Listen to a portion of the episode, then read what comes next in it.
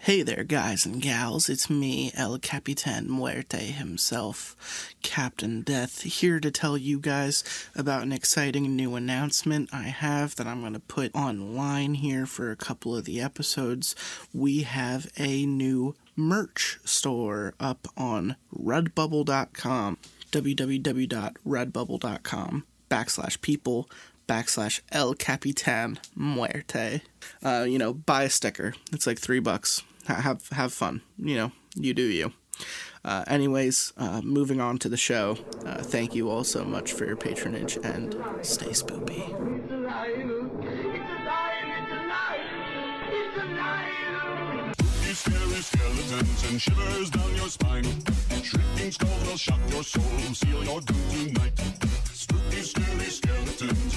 With such a screech. You'll shake and shudder in surprise when you hear these zombies shriek. I, I always love starting with this because you're you're one of my favorite fucking people to do this with. It's been a while, so I'm I'm here, and it's been like fuck, 15 episodes, man. Yeah. You always come around and uh, float around the periphery for a while, and we've been so busy with our other activities. I've mentioned them on uh, Crying Hawaiians last episode. Yeah. We went because he's my other DM. Yep. People know now what we do on Tuesdays and Wednesday nights, and we just got done with Crying Hawaiians. Uh, night one of his new dungeon, and it was, Oh it was- yeah. and it was it's epic. crazy. It was Um, great. I'm He not gonna lie us- when I say that I think he's a better DM than I am. That's not fair. You guys are very different people Yeah. with very different reactions to things. Yeah. what I will say is he. I still um, think like from a personal aspect, like I hope to gain uh not knowledge, but like you know, develop my skill set by watching him. by watching anyone that Yeah. that DMs. Absolutely. Um, Absolutely. No, and and I have the same thoughts with Harold Heavy Hands. Part of me, I don't think I'll ever be a part of his campaign, but I'm wishing him luck on his endeavors because I don't know. I think he'd be a fine DM.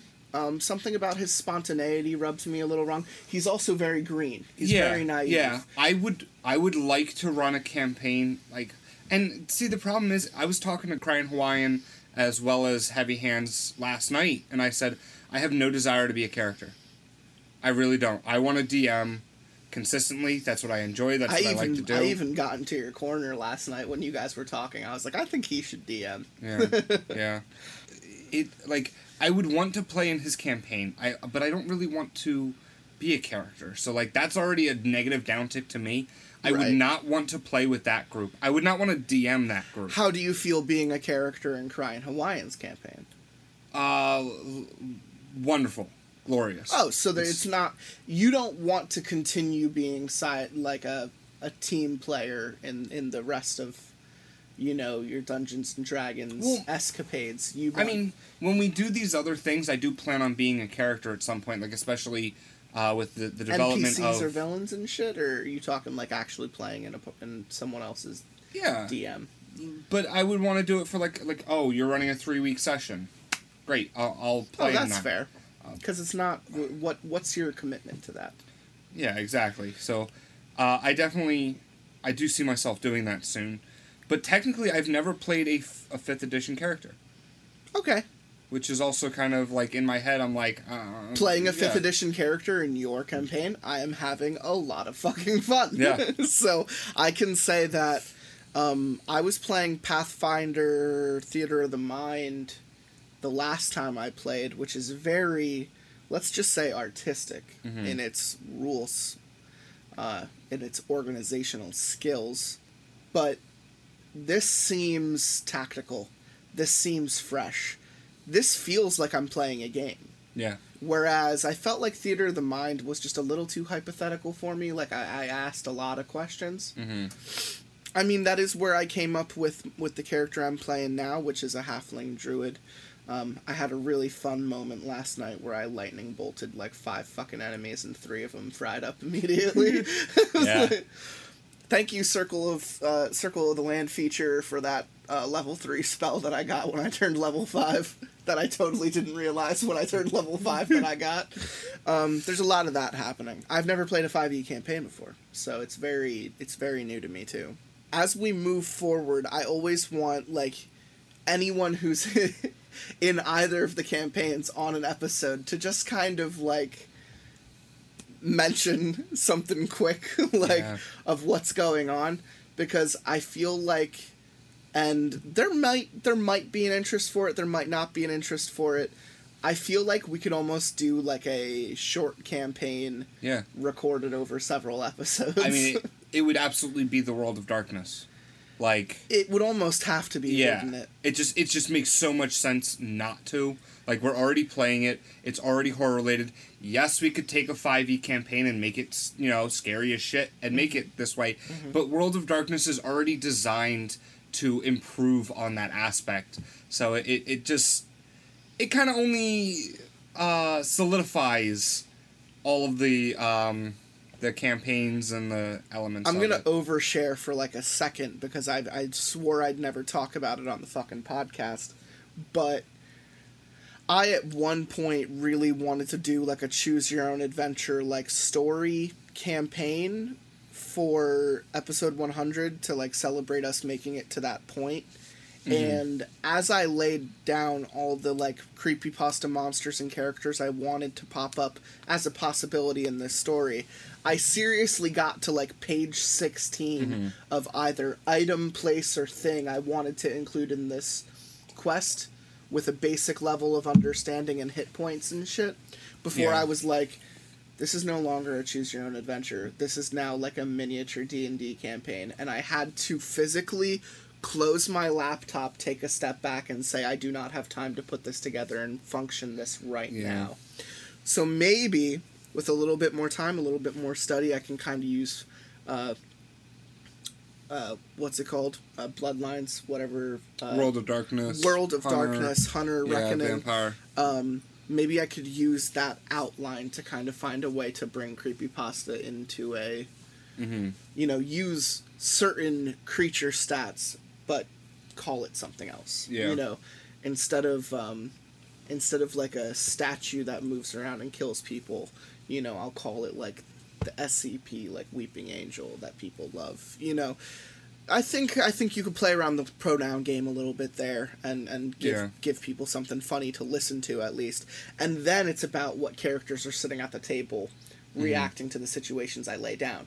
Because originally for episode 100 I wanted to get like a smattering of, Yeah. of different attitudes. It also in that type of setting, it definitely works a lot better with like as we've seen, like three people and a DM. Absolutely. Um, that's kind of like the ideal setting.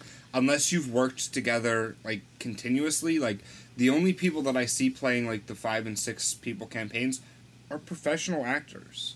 You know, who That's a like good point. yeah, like you don't see like Joe Schmo in his basement with a recording device doing a six person campaign. You see him doing three people campaigns because that's so It's much easier to balance. What I was actually thinking of doing was chopping the story in half, putting half of my characters in one setting and half of my characters in another, so it actually balanced three on one side and three on the other. And then when Yeah.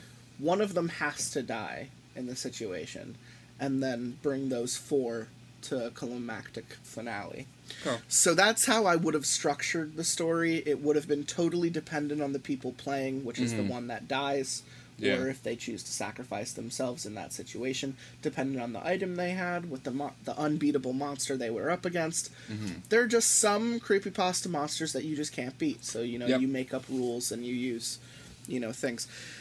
I I worked on that for probably three months before I was just like, I don't, I can't do this. I was graduating from school. Mm-hmm. We had like, it was year one and a half into the podcast. We're now on year three. Wasn't Like, that right around the start of the um the house game? Yeah, I kind of did come up with them both at the same time, and Yeah. that and the house game was just so much more fun. Yeah.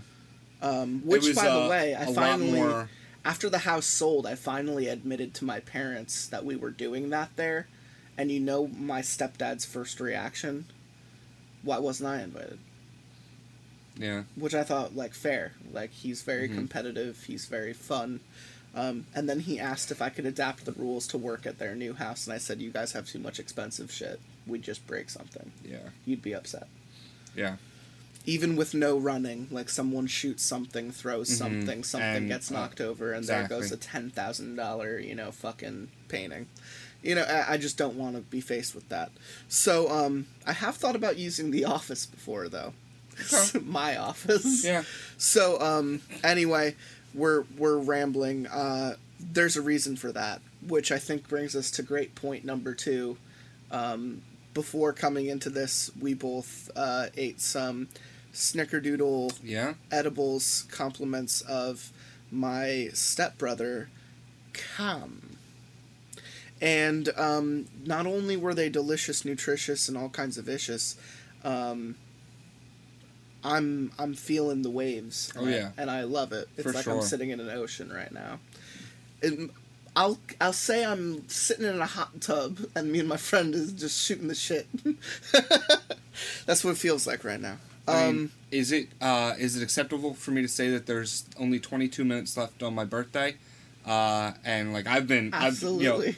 I, I just didn't know if like too much information. No. Uh, but No, because there is no way for people to tell when we were recording this episode. cool, cool. So my entire day has been like sip on this, hit on that, like kind of gradually like oh let me go grab a milkshake. So ending the night with an edible is like Oh, God, it's icing like- on the cake. yes, it is.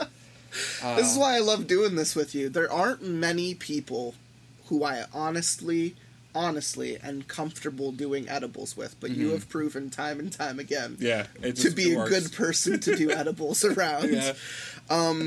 And I've and I you know if there's one person I really want to do a fucking edible with because he talks about it all the time is Frowns. Okay. He's smoked with me a bunch, Yeah, but yeah. I you know we're such foodies. You'd think I'd Get, make get him around to it. something at some point. Yeah. Part of me is thinking I can't even hold on to these because I know that he's not going to be able to dose. Mm-hmm. He just he can't even smoke right now. Um, yeah, you know you you gotta like. I always say my pro tips for edibles for anyone who's interested because people apparently love when I get high and just ramble about drugs on the show. Sure. Listen, the step one for edibles is the right atmosphere. You cannot just take an edible and throw yourself into fucking Hong Kong. Yeah. You're not gonna have a good time. Yeah. Um, Like I see people doing it at like parties, and I'm like, why? I don't know what's gonna happen. You're you gonna know? sit on a fucking couch Maybe. at a party. Like, Maybe. okay, fair. Like that's what I would do. I once walked a like 13 block radius around a house and came back to the same party. That's fair. On mushrooms. Yeah, but And much- the only yeah, thing I okay.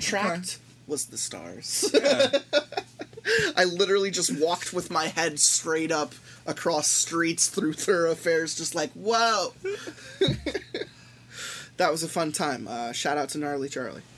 Um, yeah, I would say step one is your atmosphere. Step two is the person you're doing it with or people. Make sure that they are comfortable. Step three is never do it on an empty stomach. also true. And don't mix too much shit. If you're dueling too many dragons, it's never wise, you know, specifically if you're new to it. Yeah, I, I was gonna say especially if, If you were drinking, to, like, drinking, drinking, and took an edible, you'd throw up. Oh yeah, you'd have a bad time. But if you were smoking some weed and took an edible, this shit'll be smooth. yeah, like And also continue to s- continue to smoke even after taking the edible. that's another problem people run into is like they they're like I don't really smoke pot. Ooh, I would try an edible, and then they're drunk, and then they try an edible, and it's like, but your your body's not used to it. no. You're gonna react that edible harder. that edible will hit you like a truck. yeah. So for people be- who smoke weed, an edible is just an amplified high. I think, um, honestly, there there are one of two reactions for anyone who takes an edible. It is, oh wow, that's nice, or when's it gonna hit? And then it hits, and then they When's it gonna and, stop? And then they Yeah. freak the fuck out. Maybe not literally, but mentally they freak the fuck out.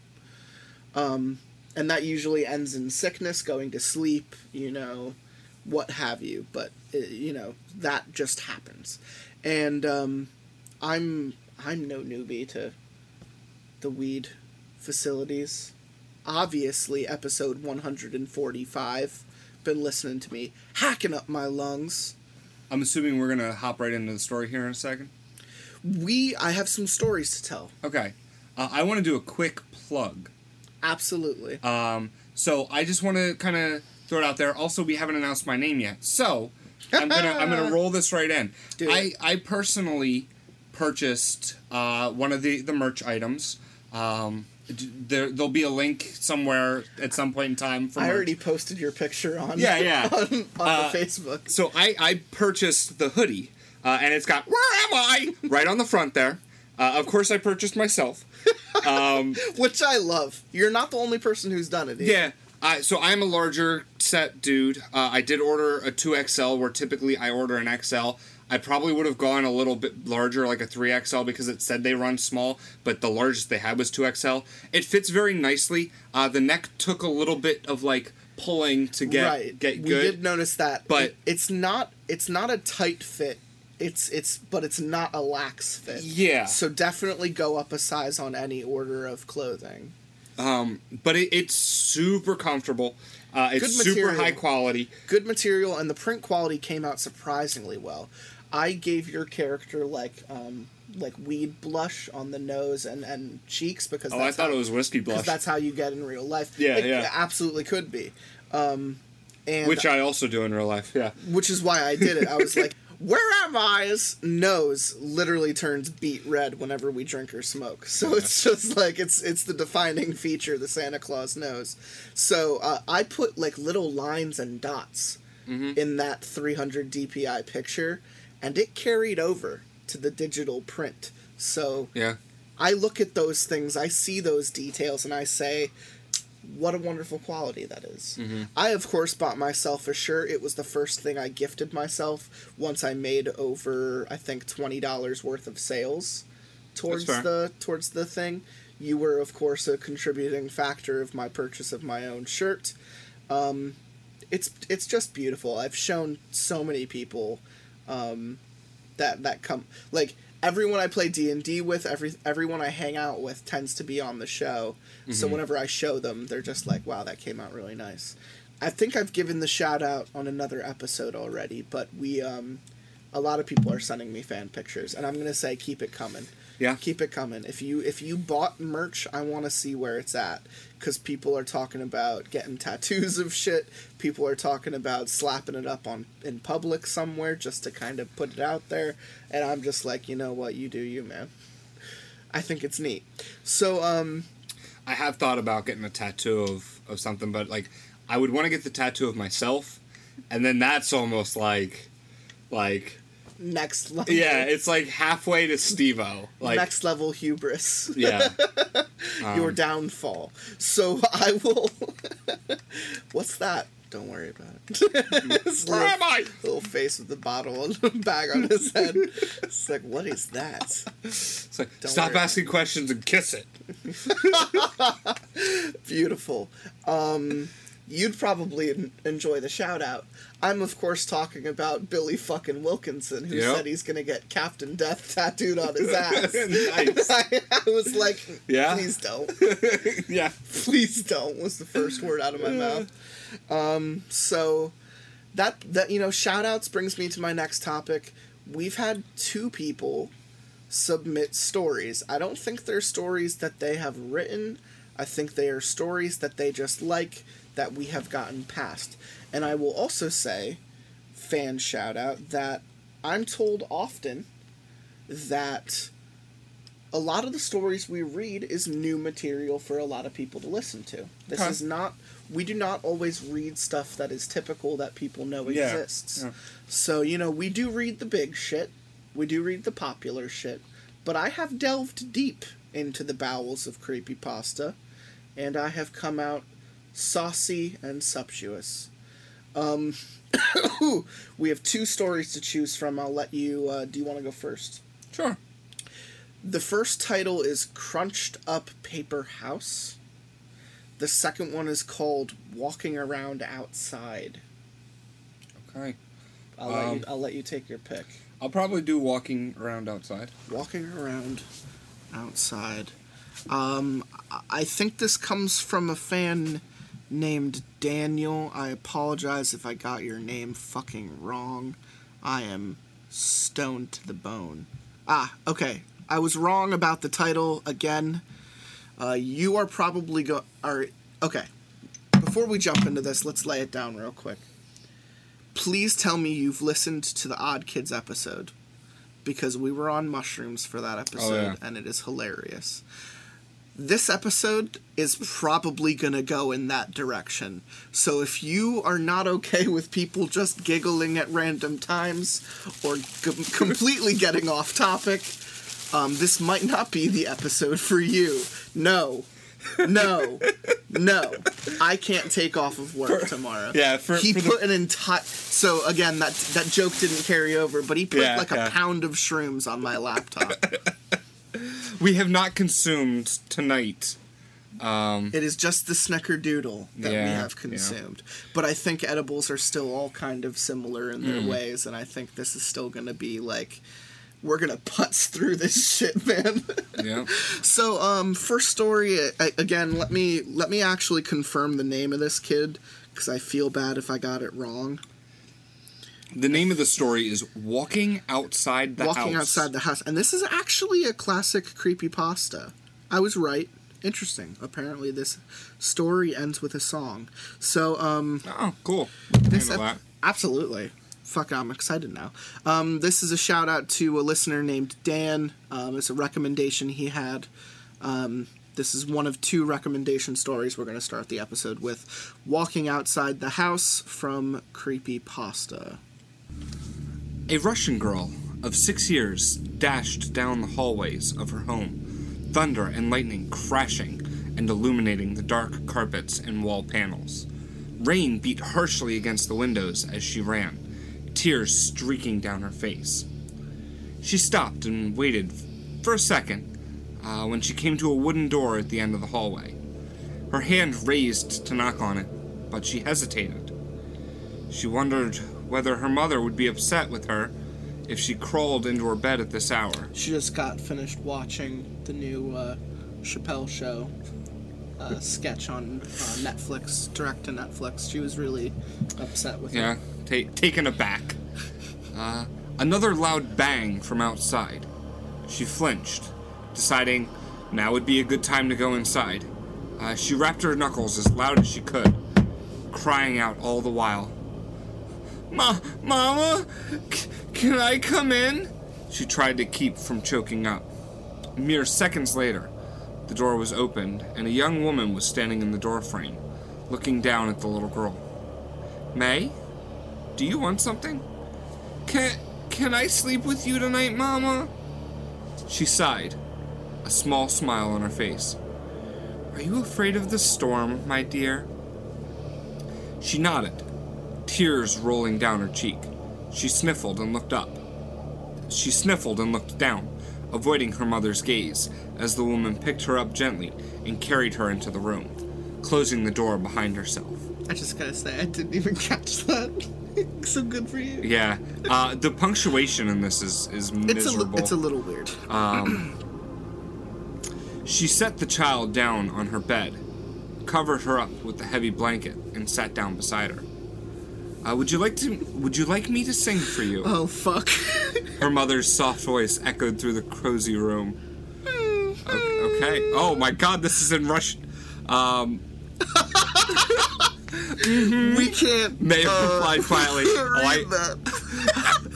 the, No, no, woman, keep going. the woman closed her eyes and tried to remember a certain song. Oh, right, that Uh, one. One, one that her mother always sang to Of her. course. T- on, Till Till Bum. Till Till Bum. and to, on stormy nights. She gathered the lyrics and the tune, positioning herself on the bed so she could face her daughter. She began to sing. May had never heard the song before. It was a cryptically beautiful one, at the least. The lyrics were almost upsetting, uh, but the voice that her mother had adopted was beautiful and offset May's fear by a little. Uh, she wasn't able to relax fairly well during and after the song because of the words. She thought that her mother was purposefully trying to scare her into sleeping. That's fucking hilarious. No, read the English. Read the English. Where's the English? Oh, so every other sentence. tilly tilly bomb. Oh, that's why I didn't get Tilly it. Okay, tilly yeah. bomb. Tilly tilly bomb. Swiftly close your eyes. Someone is walking outside the house and knocks upon the door. Tilly tilly bum, the night birds are singing. He is already inside the house. This mom is fucking great. Of- Go to sleep, you piece of shit, Yeah. or else I'm gonna stab you in the eyes. uh, of those who can't sleep, he walks.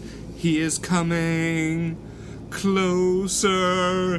Tilly tilly bomb. Did you hear someone nearby looking around the corner? Piercing with his gaze. tilly tilly bomb, the silent night hides everything.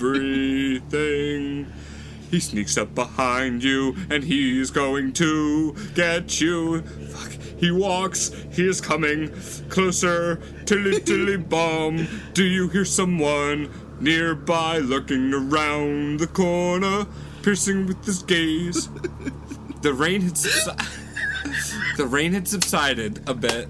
Yeah, the translation thing made it hard to like keep the oh, flow. Oh, you did a Rastafarian for a Russian mother song. I, I love it. I fucking love it, dude. Um, I mean, That what- couldn't that could not have gone better in my head. how does Russian music sound? Oh, did did das my Liebchen. I don't think it's as, as like tun tun tun tun tun tun. tun, No, I'm tun. doing the stereotype. Thing. Okay, It's okay. fine. We're gonna listen to it, by the way. There's, Oh. a, there's a video. At the Even bottom, better. So let's. Uh, the rain had subsided a little bit while her mother was singing. May looked out the window and wondered if her mother was telling the truth or not, but she didn't dare to ask. Oh, Could there really be someone lurking outside in this storm? Yes. No, of course not. It's just a lullaby after all. May felt shivers down her spine when she kept looking out the window. She swore she saw a shadow, and maybe even heard footsteps. May watched as her mother took off her slippers and lifted the blanket to lay it underneath. Good night, child. Sleep well. Good night, Mama. Some time passed after May saw the shadow. She hadn't heard anything for a while, so that was good. Uh, her mother was snoring very quietly beside her, and she couldn't fall asleep because of the continuous rain. Her eyes widened, and she hid half of her face under the blankets at a sudden noise. There was a knock at the door. Her eyes welled with tears. She thought back to the strange song. No, it, it wasn't possible. Mama? Footsteps down the hallway. Mama, wake up! The sound stopped right in front of the bedroom door. Tell me this isn't real! Still, there was silence. May didn't like it. She pulled up the blanket even higher until her entire body was covered and she lay huddled underneath. The door opened. It's only a lullaby. Uh, Tilly Tilly Bum is an old Russian lullaby. The point of the haunting lyrics in Medley was to scare the children into falling asleep so that the man wouldn't get them. and that's the end of the story. But I, I, I almost know that the story was originally uploaded to Creepypasta with this video. They probably even made it to make it sound like it's a Russian lullaby that actually exists. Okay. If it sounds like ass, I'm I'm not gonna buy it even more. But if it sounds natural, part of me is gonna be like, hmm. hmm.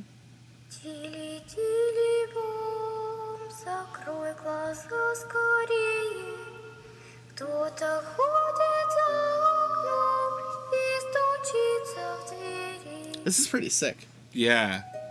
This is weird as shit. You know what it sounds like to me? What's that? Like a Guillermo del Toro horror movie. Yeah.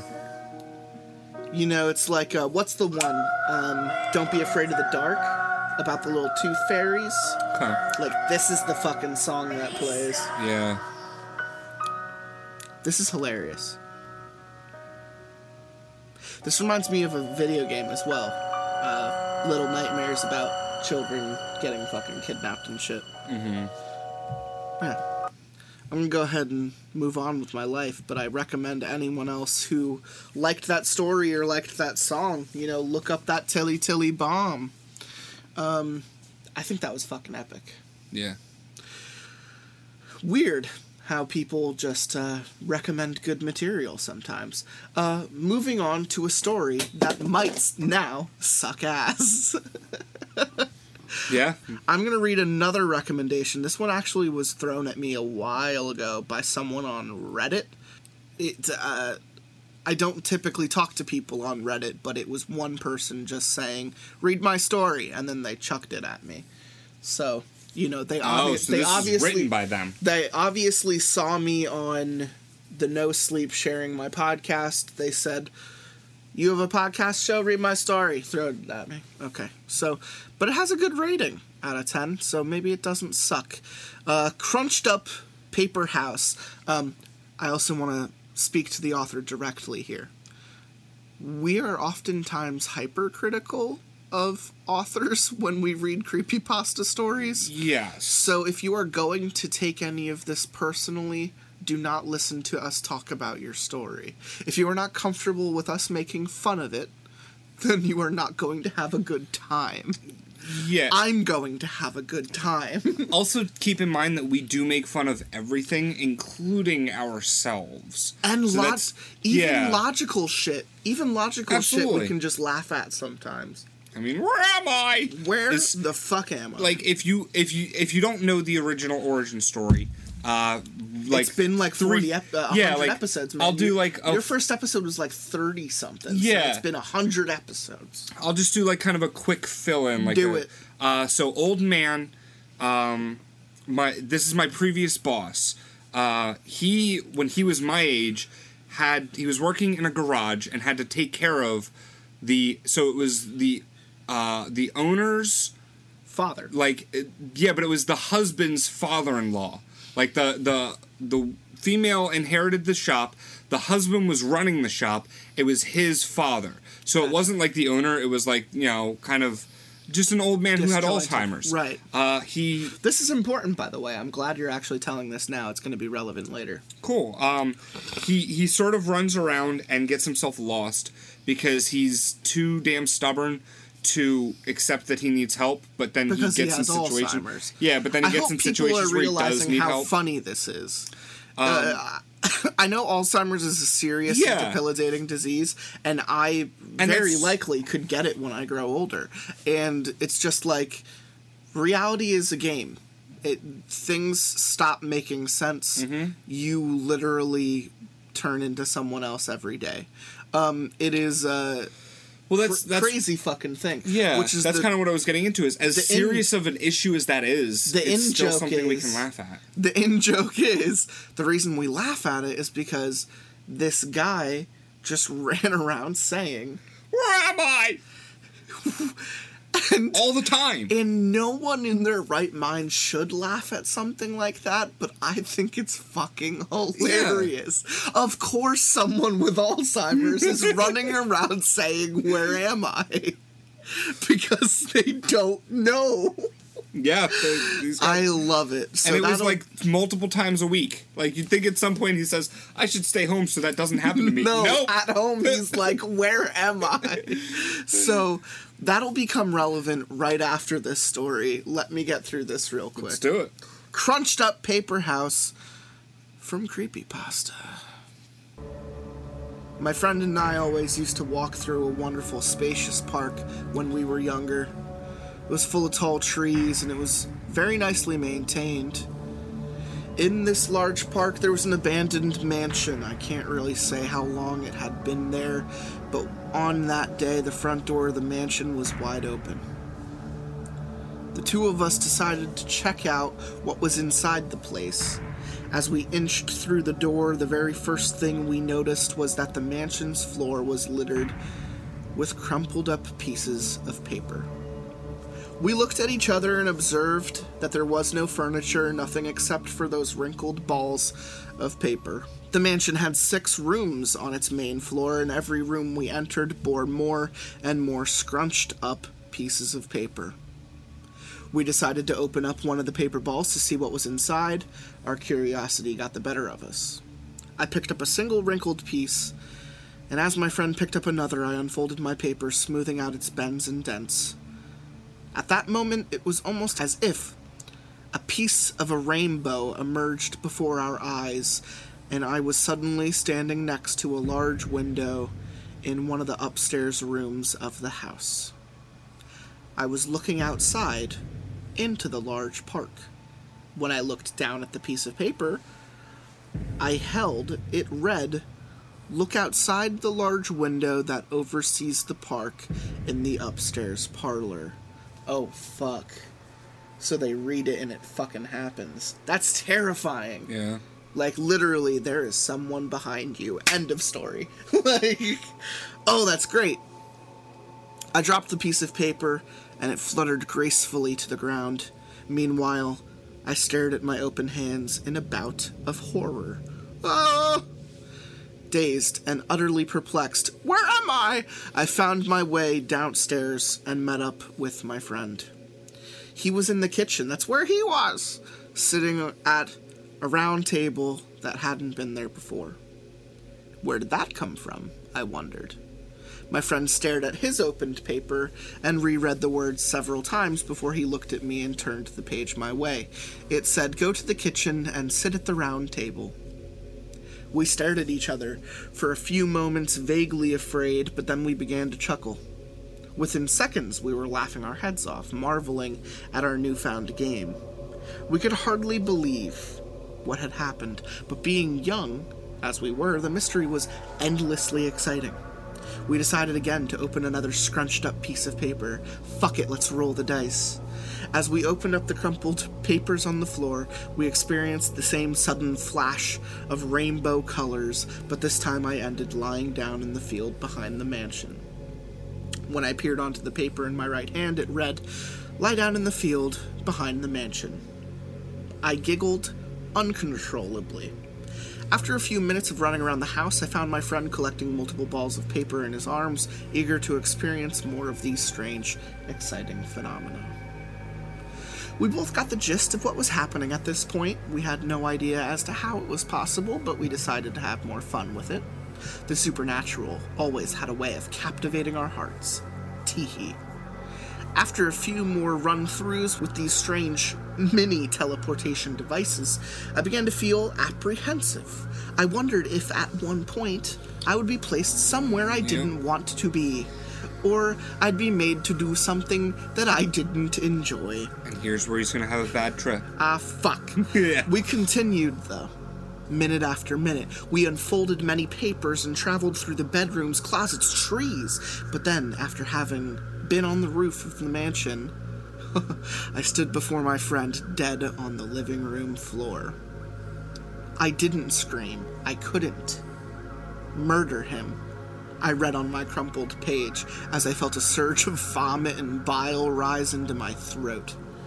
Nothing came out, but the sickness in my throat spread to my stomach, my head, and my heart. My fucking dick, too. I didn't know what to do. At this point, I began to scream and shout, praying to God for this to be a nightmare. I wanted it to go away. I wanted to rewind our day and be outside again, together, walking underneath the trees. All I could do was hide his body in a cupboard.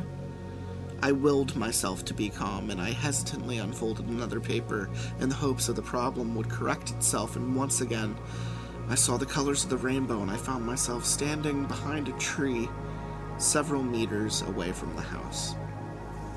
I could clearly see the front door within a few instants. I saw both myself and my friend walk through that door. I began to wonder if I had died or if I was having an out of body experience. I looked at the sheet in my hand, and the only words scrawled upon it were Time will repeat itself, and a paradox will take place, and it will be allowed. That gave me an idea. In my pocket remained the paper that made me kill my friend. Without looking at it, I crumpled it back up quietly. I followed my other self, who had separated from my friend as he explored the rooms of the house, and as I crept up behind him, he turned around very suddenly. Before he could utter a syllable, I forced the paper in front of my eyes, and in a flash of rainbow colors, I was able to kill my other self.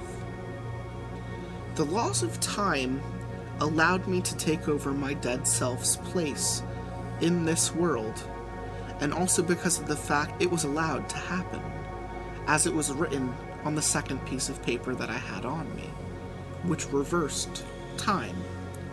It must have control over time and paradoxes, which made me now the new alive and present of my other dead self. I hid my limp, bleeding the other dead self in a cupboard in the upstairs bathroom to rot. To my great relief, I heard my friend call my name from downstairs, my friend, who managed to stay alive and well. My best friend. When I went downstairs, he greeted me excitedly, smiling childishly, and began blissfully unaware of the situation. I pretended that nothing had happened. In a heartbeat, I told him that the house creeped me out, and that it would be better, it would be much better if we left. After that day, we never went near the mansion again. I don't know if anyone saw or heard about anything that happened between us, but I recently heard from another friend that the house had been demolished. And I can tell you with great certainty that while this news is a relief, I dread the probable prospects that my corpse was uncovered in the bathroom cabinet. So here's the thing it's not a bad story, but it does that horror movie thing Yeah. where, you know, let's look at Butterfly Effect, Donnie Darko, Deaths of Ian Stone, I think it's called. Um, and then let's look at uh, probably the most comparable of the bunch, Time Crimes. Okay. The time traveling machine in their garage, the Primer? little fridge. Primer! Yeah. Fuck yeah, dude. Primer. That's, Absolutely That's actually the first go one back, I thought of. Go back in time, kill yourself, kill your kill your negative self, try to keep yourself alive. You know that that's like Primer 101. Yeah. I thought of Time Crimes because Time Crimes is a paradox. He um, at the end of the movie, it's the beginning movie of himself that kills him Mm-hmm. unknowingly. I think that I prefer paradoxes when they continue in the cycle. So the fact that he broke out after one loop, I was kind of like, ah. Yeah, there was no Groundhog Day. There's no Yeah. enjoyment of of, Yeah. his, of his madness. Um, what I will say though is good on him for thinking quick and fast because I I wouldn't. Mm. I'd be like, what? And then I'd find myself back at the tree. What? Yeah. I'd find myself back at the tree. What? Well, now I know where the pot is, so let me get that sooner. and I'm smoking behind the tree. and I'm smoking behind the tree. Yeah. And I'm smoking behind the tree. Also, what dickhead wrote that rule and threw it in the house? What a piece of shit. There are some fun ones in there, like touch your friend's butthole, you know, like Yeah. uh, like tickle your willy, you know. Um, there's a uh, your your greatest love interest is naked in the room at this very moment. What what do you decide to do? Yeah. Um, Just titties That's on like- the wall. That's like the no end house of possibilities right there. I think that story was fun. I'm not going to say it was great, and I'm not going to say it was written very well, but I will say, hey, you wrote a fun story, bud. Oh, yeah, definitely. Good on you, bud. So, this is why this episode is fucking relevant, because this is the fucking story that I thought we should have read when we read the ABC series. Yeah. I wanted us to read a creepy pasta with a about a character with Alzheimer's. Mhm. That's literally what I wanted to read, which is why that story is relevant. Yep. And I, f- I found it again. Okay. This story I have held on to for a very fucking long time. It was something on Reddit No Sleep that one of those like best of posts suggested like and I kind of um Do you know what I mean by like best of? Yeah, yeah, like they yeah. said like best of September, best of October, Mm-hmm. like and this was one of those like best of the month stories. Sure. Um, It's called Edith's Memory. It is from Reddit No Sleep. It is absolutely about a character with Alzheimer's, so I want everyone to strap the fuck in Yeah. because we're about to get real. Is there anything you want to say before we dive into this? Nope. Let's let's do it. Fuck yeah. Every weekend I drive out to visit Edith. Although not biological, she still mothered me like her own. She never wanted me to refer to her as a mother and insisted me title her as grandmother, considering that she was 68 when she adopted me at 15. Edith didn't adopt me because I craved for a loving family. I didn't. She adopted me because she wanted to provide the opportunity for me to graduate high school, enroll in college, and make a success of myself, and for that I love her. Currently, I am 28 years old, working as a paralegal. Edith can't do much nowadays except for aimlessly wander the house and backyard occasionally, although most of the time she stays in bed watching television. Tina and Olivia, her caretakers, have always been good to her. I had to hire the two because Edith refused to move to the city, even though I offered for her to live with me. I suppose the memories made here are what compelled her to stay. Memory. That word now cripples me with fear. Edith has Alzheimer's, and being 81 years old, it's no surprise that the disease developed. When I visit her, it's nearly impossible to talk about current events. Even though she watches television all day, she doesn't retain the information, but that doesn't mean that Edith is a boring old lady. Edith has remembered almost everything from her past. When I sit down on the recliner next to her bed, we'll both watch TV and talk about her memories. Today, she told me a story that will forever haunt me. We sat beside each other, watching a jewelry commercial depicting a man proposing to his lover. That was a very sweet commercial. Edith mentioned in her cheery yet tired tone. The ad sparked an idea within me. Edith, I asked, turning towards her. what's the nicest thing someone has done for you? Looking over at me from her bedside, she smiled. Her pale features and striking blue eyes had always appeared strangely friendly to me. Are you sure you want to know? She questioned. Of course I do. I replied enthusiastically. Why wouldn't I? The smile faded from her face. When I was a young lady, She began, staring off into space as if recollecting her thoughts. I had crashed my car. Uh, I don't quite remember where I was headed to or why I crashed, but I do remember plowing it into a telephone pole. She started to giggle slightly. Luckily, the thing didn't fall over.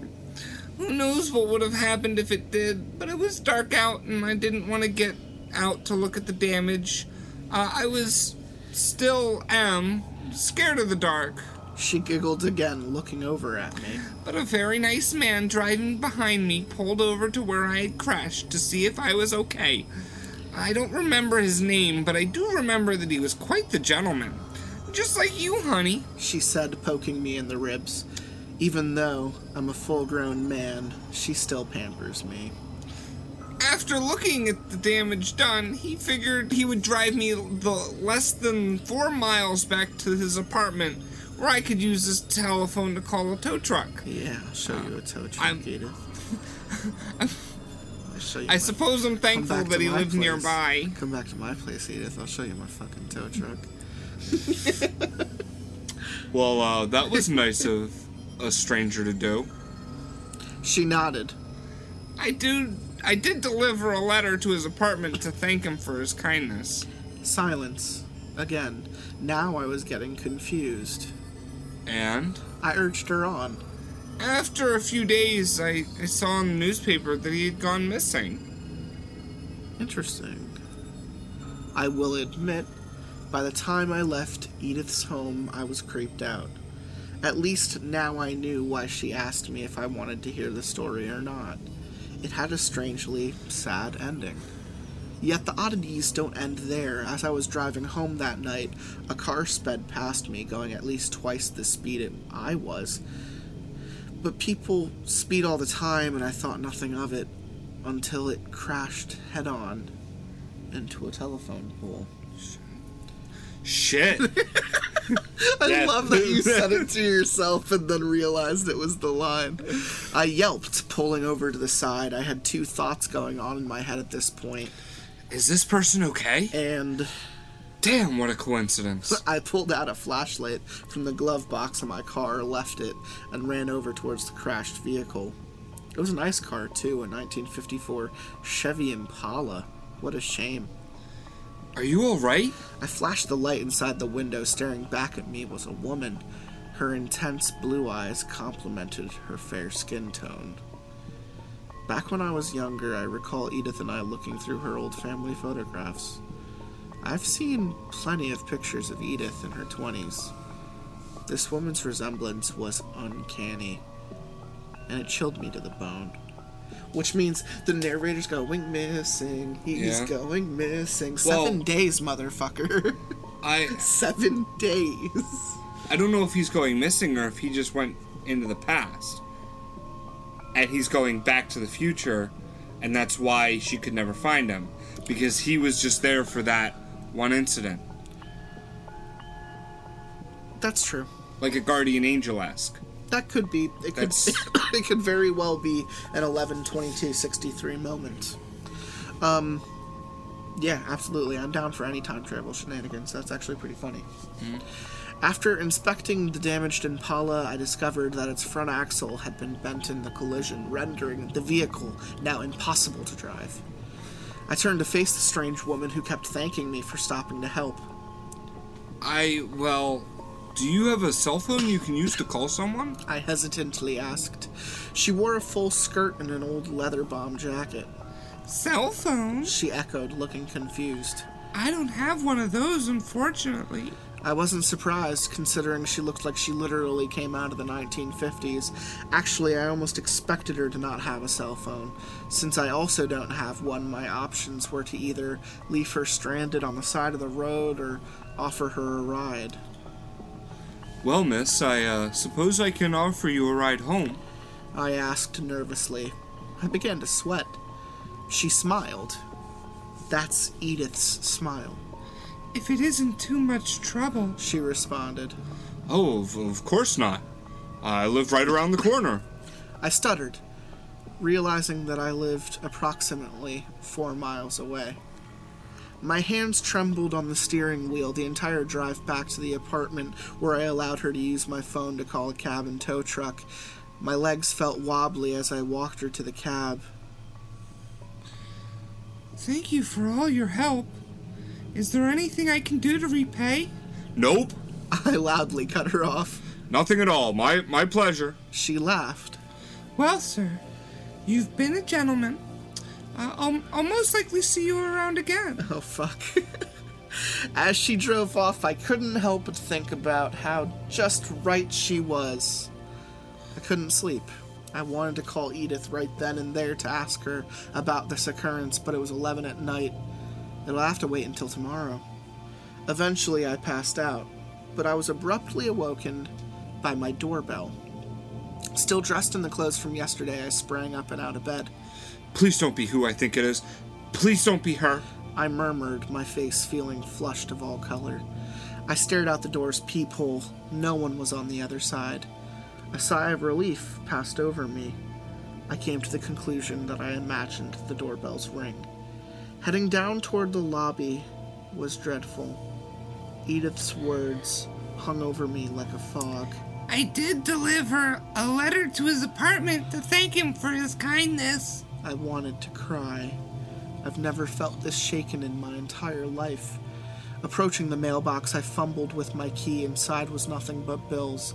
My eyes widened in disbelief. No letter. No letter. I started to laugh.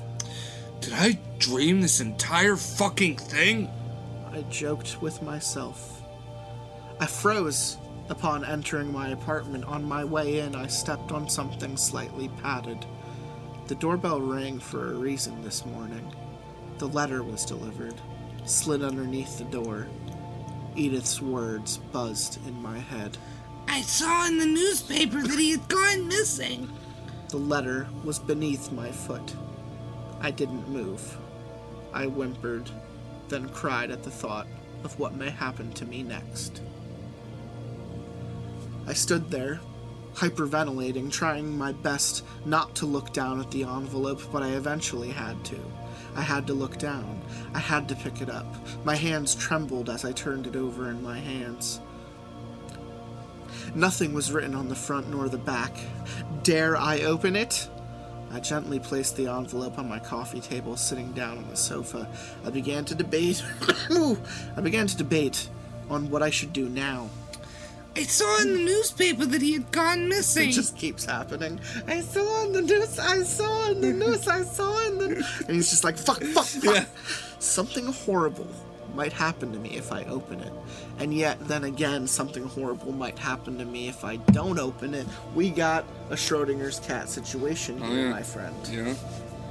Damned if you do, damned if you don't. I concluded that no matter what I do with this envelope, a dire fate was in store for me. If that strange woman was really Edith, then I may just inevitably disappear. It's how the story went. Therefore, it must be destined to happen. Going back to visit Edith and question her about this envelope was my best idea. At least that way, I'll get some answers. I picked up the envelope by a corner and tore it open. I couldn't help but shut my eyes as I did so. Inside was no letter, as I figured there would be. Instead, there was a map. Well, a piece of a map. I say piece because it appears as if someone stole, as if someone had torn a small section out of the complete map. The map fragment was just about the size of my palm. Labeled on it was a city titled Bilton. B I L T O N. That city. It's less than six hours away. I blurted aloud. I know this place. At that moment, I grabbed my keys and rushed to the car. Upon arriving at Edith's home, I noticed Tina and Olivia in front of the house. Tina readying to go home, Olivia just arriving. They smiled and waved at me as I approached. What are you doing here? Tina exclaimed, checking her wristwatch. Aren't you supposed to be somewhere, Mr. Workaholic? I pretended to laugh. Ah, took the day off to visit Grandma. How's she doing? I retorted. Tina raised her hands up to her temples, rubbing them as if she had a headache. Well, she's in one of those moods again. She muttered. Oh, sheesh. Olivia responded. I don't know how I'm gonna differentiate between the two of them. That's fine. Edith has never married. She had only one love in her life. When he left her, she never found another. So every now and then she remembers him, causing her attitude to shift from sweet to bitter. I'll see if I can cheer her up. I mentioned upon entering the house. Walking up the stairs, I noticed Edith's door was wide open. She sat on the edge of her bed looking out the window. Beside her were several tiny wooden boxes used to keep trinkets and notes. Even though the door was open, I knocked on it and stood in the doorway. As she turned around, I watched her angry mood lift back up to happiness. A huge smile crossed her face and she raised her arms as high as they could go. That was the signal to go and hug her. What are you doing here? Don't you have to work today? She said while I hugged her. Took the day off today, so I came to visit. I, he's that's like the second or third time he's just used an awkward noun twice in the same sentence. Yeah. just as I thought her smile couldn't get any wider, it did. I helped Edith down the staircase and walked her over to the kitchen, where I helped her make tea. Olivia joined us and we talked about nonsense for half an hour. When Olivia left the room, I decided to make my move. Edith, uh, do you remember anything about the city of Bilton? She lowered her teacup, pale blue eyes looking back at me quizzically. Why? Well, we were talking about Bilton earlier with Olivia, and you uh, said you had something to say about it. I lied. I felt terrible. lying to her, but it was my best chance at getting her to fess up. I knew that Edith wouldn't have remembered a single thing about what we spoke about 30 minutes ago, so I can literally pretend we had a conversation that never existed. It's a little manipulative. She looked down at her teacup and nodded, as if she knew exactly what I was speaking of. Bilton She began. is where I met with the man who helped me on the day I crashed my car. We met at the corner of 22nd Street. I blinked, confused as hell. But Edith, I thought you said he went missing. You told me you saw it in the newspaper. Edith raised her head to look at me, her expression stone cold. Steve Austin, I did see in the newspaper that he'd gone missing, she whispered. But he was only missing to everyone except me. What the fuck does that mean? That the rest of the day was quiet with Edith.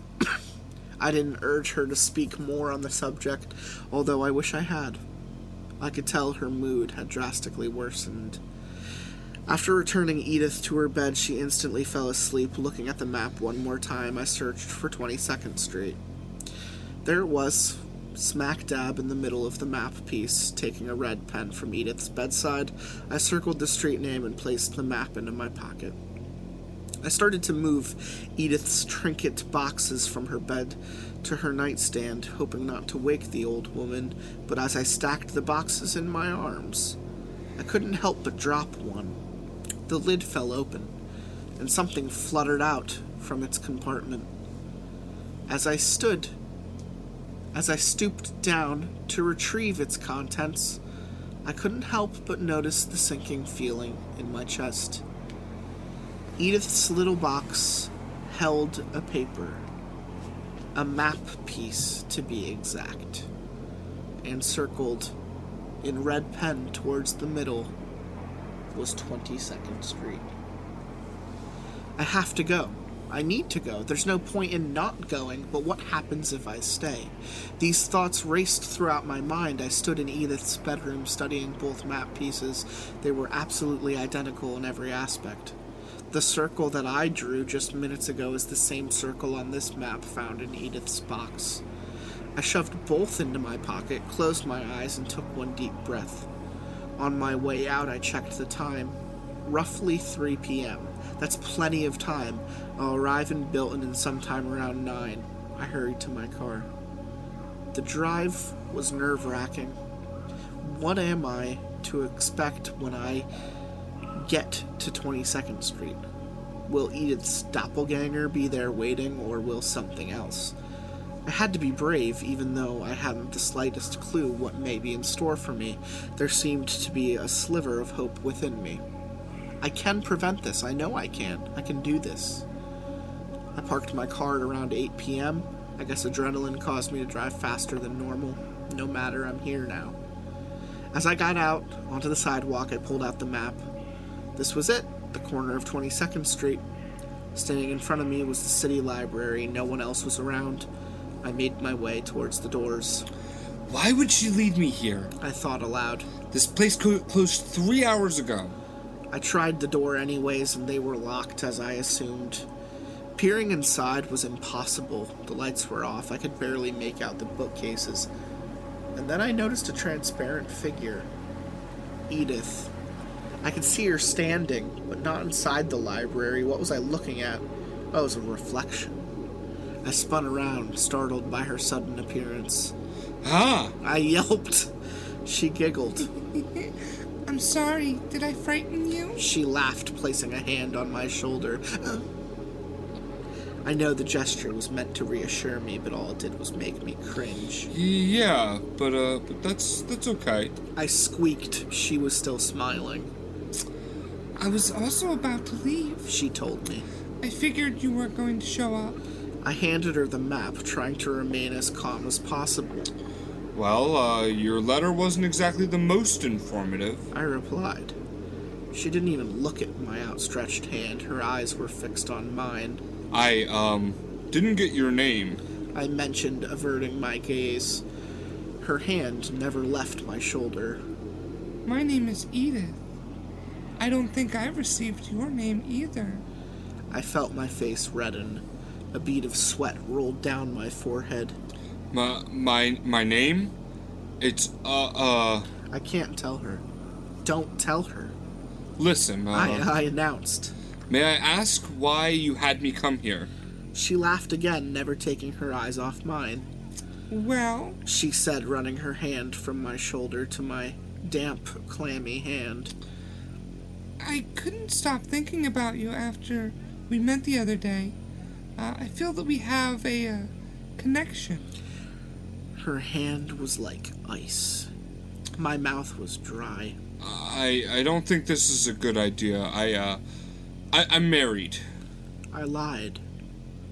Even though her smile faded, her pale blue eyes still lay fixated onto me. I gotta get out of here quick. I'll I'll be going now. I croaked. I tried to pull my hand away, but her grip tightened.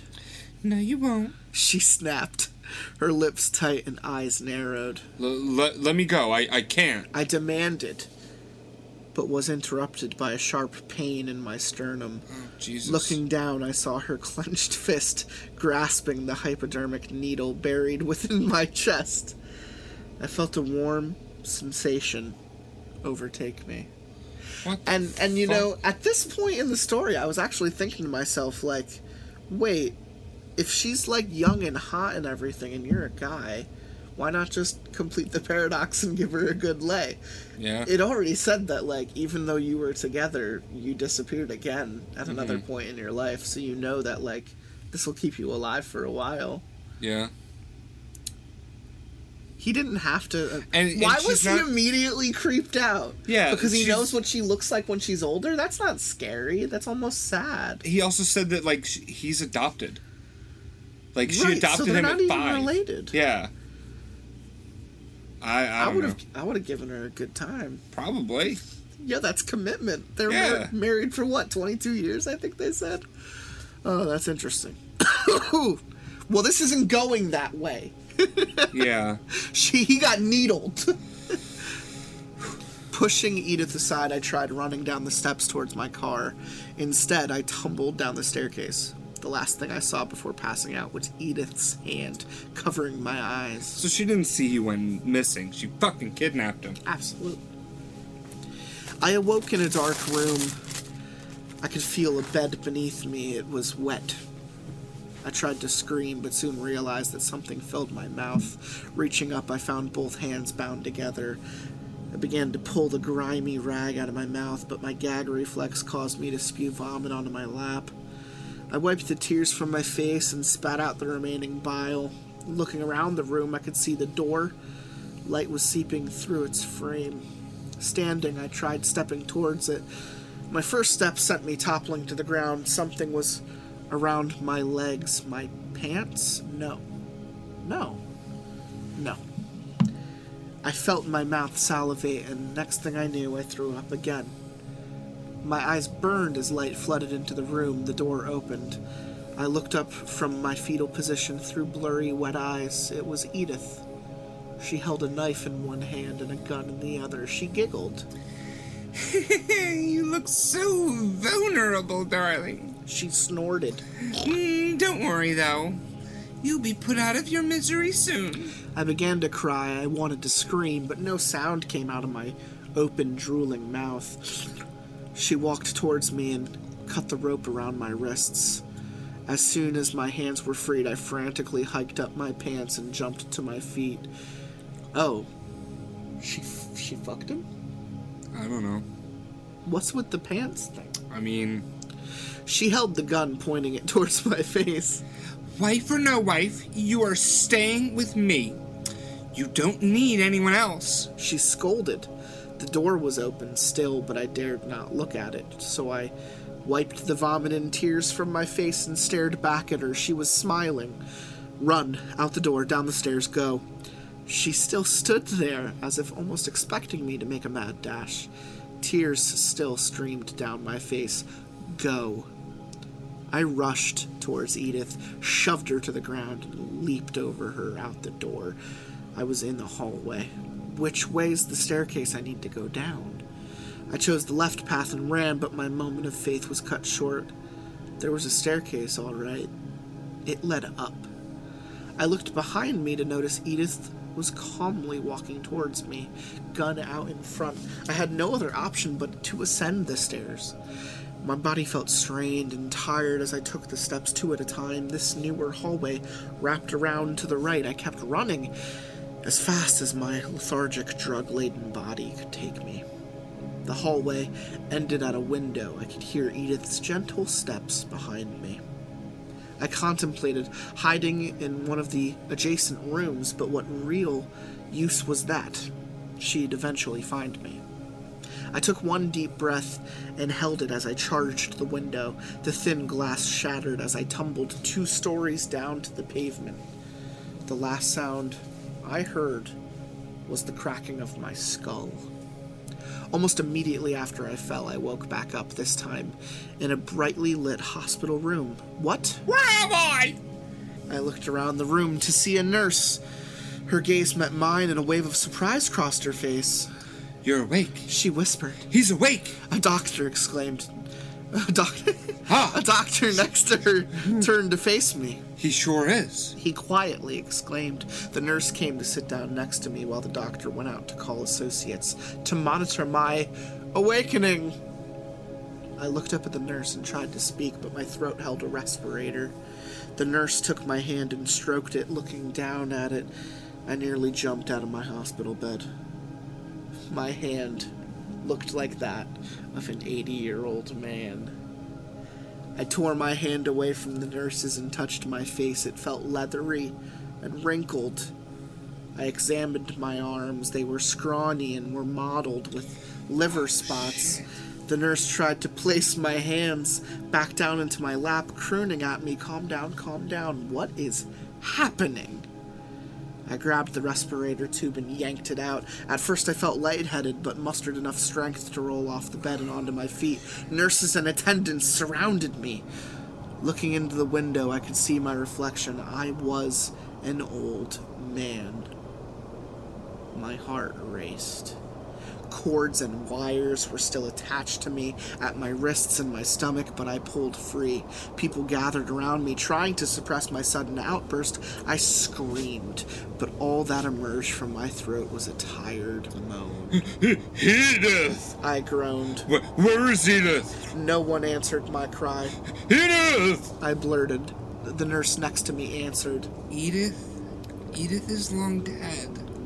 I felt my heart rate begin to decrease. A wave of tiredness overcame me. E- Edith is d- dead. I replied, giving in to their pleas to sit. The nurse laid me back down onto the hospital bed while attendants hurried to replace the wires and tubes I yanked off. The nurse held up a file. Edith, your adoptive mother, had passed away when you were only 28 years old. I felt a wave of relief pass over my aching body. The nurse continued to talk to me, but the only words I could make out before I passed out were coma, delusional disorder, and dreaming. I awake once again on a crowded city street. It was bright day. I looked down at my hands. They were smaller, smoother, not wrinkled. They were younger. I wore blue jeans, a windbreaker, and sneakers on my feet. I remember these clothes. I had these when I was 15 years old. I was in the middle of a crosswalk. Several feet in front of me was a man and a woman, and they looked back at me. I remember those people. I remember those people. Mom! Dad! I yelled. A happiness filled my soul. My parents, alive, they're here with me. A lump in my throat formed as I tried to hold back tears. Mommy! Daddy! My legs felt wobbly and weak. I cried, but there were tears of absolute joy. You're here! You're here with me! My parents looked at each other, confused as hell, as to why their son was breaking down emotionally. I love you, Mom and Dad! I tried to run over to them. I love. A semi truck horn blared as it plowed through the crosswalk, crushing mom and dad beneath its 16 wheels. I stopped dead in my tracks. People from sidewalks and cars rushed towards my parents' obliterated bodies. No, please, don't, not again. I fell to my knees. My tears of happiness reverted to intense hysteria. I wailed. I screamed. I mourned. Honey, A voice emerged from the other room. It had been a couple of months since I arrived at St. Josephine's orphanage. My life was nothing to me anymore. A nun opened the door a crack. someone is here to see you. I sat on the edge of my bed and looked up at a new woman who entered the room. She was fair skinned, with intense blue eyes. This is Edith. The nun continued. Edith smiled. The end. Yo, I love the paradox shit tonight. I I don't and see like that's the weird thing is like I can interpret that like at least two different ways, Oh. if not a couple more. Oh, absolutely. Like That's I some think that afterlife shit. That's some hell shit. Yeah. Some torture shit. Um, but that's also like supernatural shit, where the notes predestined, where her lack of memories, living another life. Like, is he wrapped up in her supernatural shit, or is he just experiencing Yeah. what is life under a fucked up umbrella? I don't think that what happened when he was 28, I don't think that actually happened. I think that he was an old man having, um, you know, Alzheimer's and sort of had a flashback to a nightmare that he had. Um, that, Huh. like, it just, and, and sort of how his Alzheimer's worked, it blurred, like, her story with his story, and, like, all of a sudden, like, him, you know, it, it just, it twisted everything in his own mind and he couldn't tell what was real and what was fake. I agree. I mean, there are definitely spots of that in there. Um, it's. I think it's really just. It's hard for me to tell where the madness of Edith ends and the madness of the narrator like started. Because part of me, know? like at some point, I was like, she's stealing his, like, um, his energy, his soul. You know, like she's taking the the youth from him at 28. And, sure. But I like I just I don't. I would have liked to see some commitment of that. Uh, Well, I think that's. I think that's still just an interpretation. There's still oh, still. absolutely. there you know i read it a little bit more as like this guy is experiencing his life under the lens of edith the memories that she was forgetting he was living Mhm. and as he continued to try and get to know more about her he found himself lost in her own like Alzheimer's memory. Now her younger self is some sort of supernatural paradox Okay. because there's no way for old her to be turning young and showing up at those scenes. Like that young her Mhm. is happening in the same timeline. She lives her life with this guy when she's younger.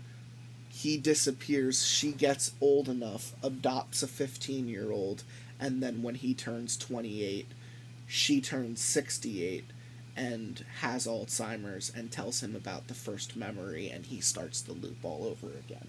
And they're, bo- they're both caught in each other's Yeah. lives in this fucking paradox. She can't get out and he can't get in.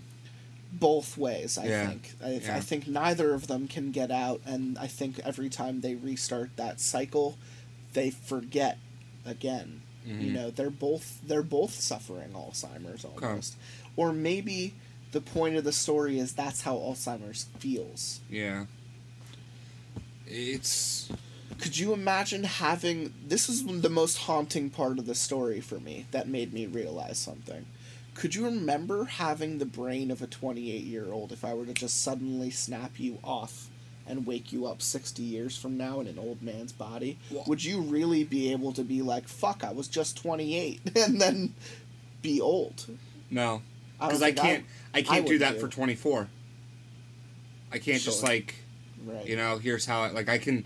Okay, this is what I was doing when I was twenty four, but like I know that I had a different mentality about the world, even as sure. you know shortly back as that. Sure. And and I found that to be the most haunting factor of the story. I just thought to myself like absolutely not. Mhm. Absolutely not. That is terrifying. Yeah. You only have one life, people. Like you if you fucking get comaed and Yeah. you wake up at the tail end, like you got a bad fucking rap, man. Yeah, I mean point you, you got as a bad fucking rap, dude. snort all the I'm drugs, sitting- enjoy the, 'Cause the I'm sitting here left. on edibles, high as shit, Yeah. smoking weed, reading stories online, and there is someone in a vegetable state in a hospital somewhere who will not wake up for another 20 years. And that is fucked up. Mm-hmm. and I liked that story. Me too. Me too. It was it was as interesting as I thought it was going to be. I am not overjoyed by it, but it has been a while since Yeah. I read something that's on par with my expectations. It took the twists and turns, like it took the number of twists and turns I wanted it to, and I didn't know which direction they were gonna go in. and you know what? We didn't really talk about it, but like ABC's was just such a fucking disappointment Yeah, that this bit. that this is really what I wanted the entire time. Mhm. Why couldn't someone make this a five Yeah. part fucking story? Exactly. You could continue those memories and then have the final fucking Yeah. act be the revert to childhood, start the cycle all over again. Mhm. You know, um, shit. That almost feels like it could be like a movie at that point. So, so going back to your interpretation, you think that that that was the husband? He was the husband. Then why did she kidnap him? So in a different so paradoxes are are interesting. The exact things don't need to happen the exact way every time for the paradox to exist. Yeah. I'm going with Timecrimes logic. Yeah, again. yeah. Or um or even primer logic again.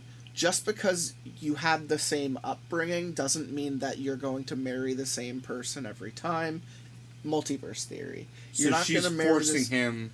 no, I'm saying in a different timeline, they just had a thing, got it on, and he was able to fulfill his role as her husband, even though he had really weird memories of being, you know, a younger guy um, and fallen and you know taking care of an Alzheimer's granny with the same name. Yeah. you know i think some people might find that as a coincidence. Some might some might like read into it a little bit too far. But i think ultimately you meet like a little hottie with the same name as like eventual alzheimer's grandmother that took care of you your entire life that's nothing to be scared about. Yeah. in fact that's the back to the future question of the year isn't it? Mhm. do you go back in time and fuck your own mom if she is interested in you? I didn't ask it. Back to the future asked Yeah, yeah, so anyway um but that's the fucking situation. And as we already pointed out um they're not fucking related so it doesn't matter. It Yeah. almost makes the paradox make more sense. Mhm. Yes he is the husband. In a different timeline when this loop worked and she was a more rational woman you know But she, that that's what happened. in this timeline knows. in this timeline he picked up on that shit. He knocked that box over. He took his timeline off the fucking rails for a minute and when she rushed to catch up it had an effect on how she interpreted things. Like for her they would were supposed to have a connection and be married when he immediately shuts that shit down she gets cranked to 11 and says no really we have to be together and, Yeah. and fucking kidnaps him yeah. and I think that that shit that happened in Primer. This guy literally goes back and restarts his timeline to say Mhm. like, "No, I'm going to kidnap this guy at this point in time so that you can have a better life." It is nuts. I love that shit. So um the paradoxical nature, yes, that is how I interpret the story. That might not be the way other people are reading that yeah. story. Yeah. I think I mean, um, we went over like three or four different explanations. Oh. Just bouncing back and forth. it also could be the Schrodinger's cat thing, you know? Yep. It's just like in this timeline, that's what happened because he opened the box. Mm-hmm. In another timeline, he didn't open the box and something, you know, maybe he lived. Maybe he had a happy life. Yeah. You know, maybe we're just seeing the other side. Never, of the never even got to the envelope. That could have. Fuck, that could Yeah. very well, very well. I like it, and I like stories like that, and I like when stories make me think a little bit because I'm fucking, Thinking even harder. I am high. I'm so high. yeah. So do we call it, or do we, Where am I? out there now? Yeah. How uh, is there any is there any ending note or anything you wanna No, I mean, say? Oh. I'm sort of at like a, a point where like if we if we even did like another short one, I'd be fine with that. Oh, if no, we call it here, that's we're fine. calling too. it here. Cool. Okay. calling it here. Um. that's just because that's all I had planned, and I don't want to get into any other material. Cool. Cool. So I guess the the the final thought that I'll uh, I'll bring up. Final is, thoughts with where am I? Um. Sometimes you just don't know. And sometimes it's better that way. Sometimes it's better to not know than it is to know. As they say, ignorance is bliss. Where am I? So I did the more you know noise, and you literally said you don't need to know. Yeah. So it's like Fuck no. the less you know. Yo, I've said it multiple times. I wish I could get back to the age where you know uh, I had that blissful ignorance and nothing mattered. Yeah. Because now everything matters, and Exactly. life and life is miserable. Yep. I mean, doing drugs is the only time when I feel that life is not miserable and uh, I don't have any responsibilities at the moment. So it's Yeah. just like, oh, that's fun. Um, oh fuck.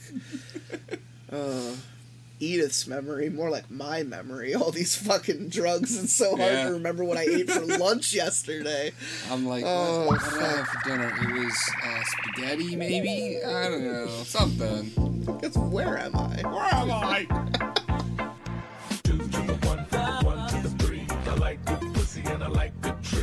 smoke so much weed you wouldn't believe. And I get more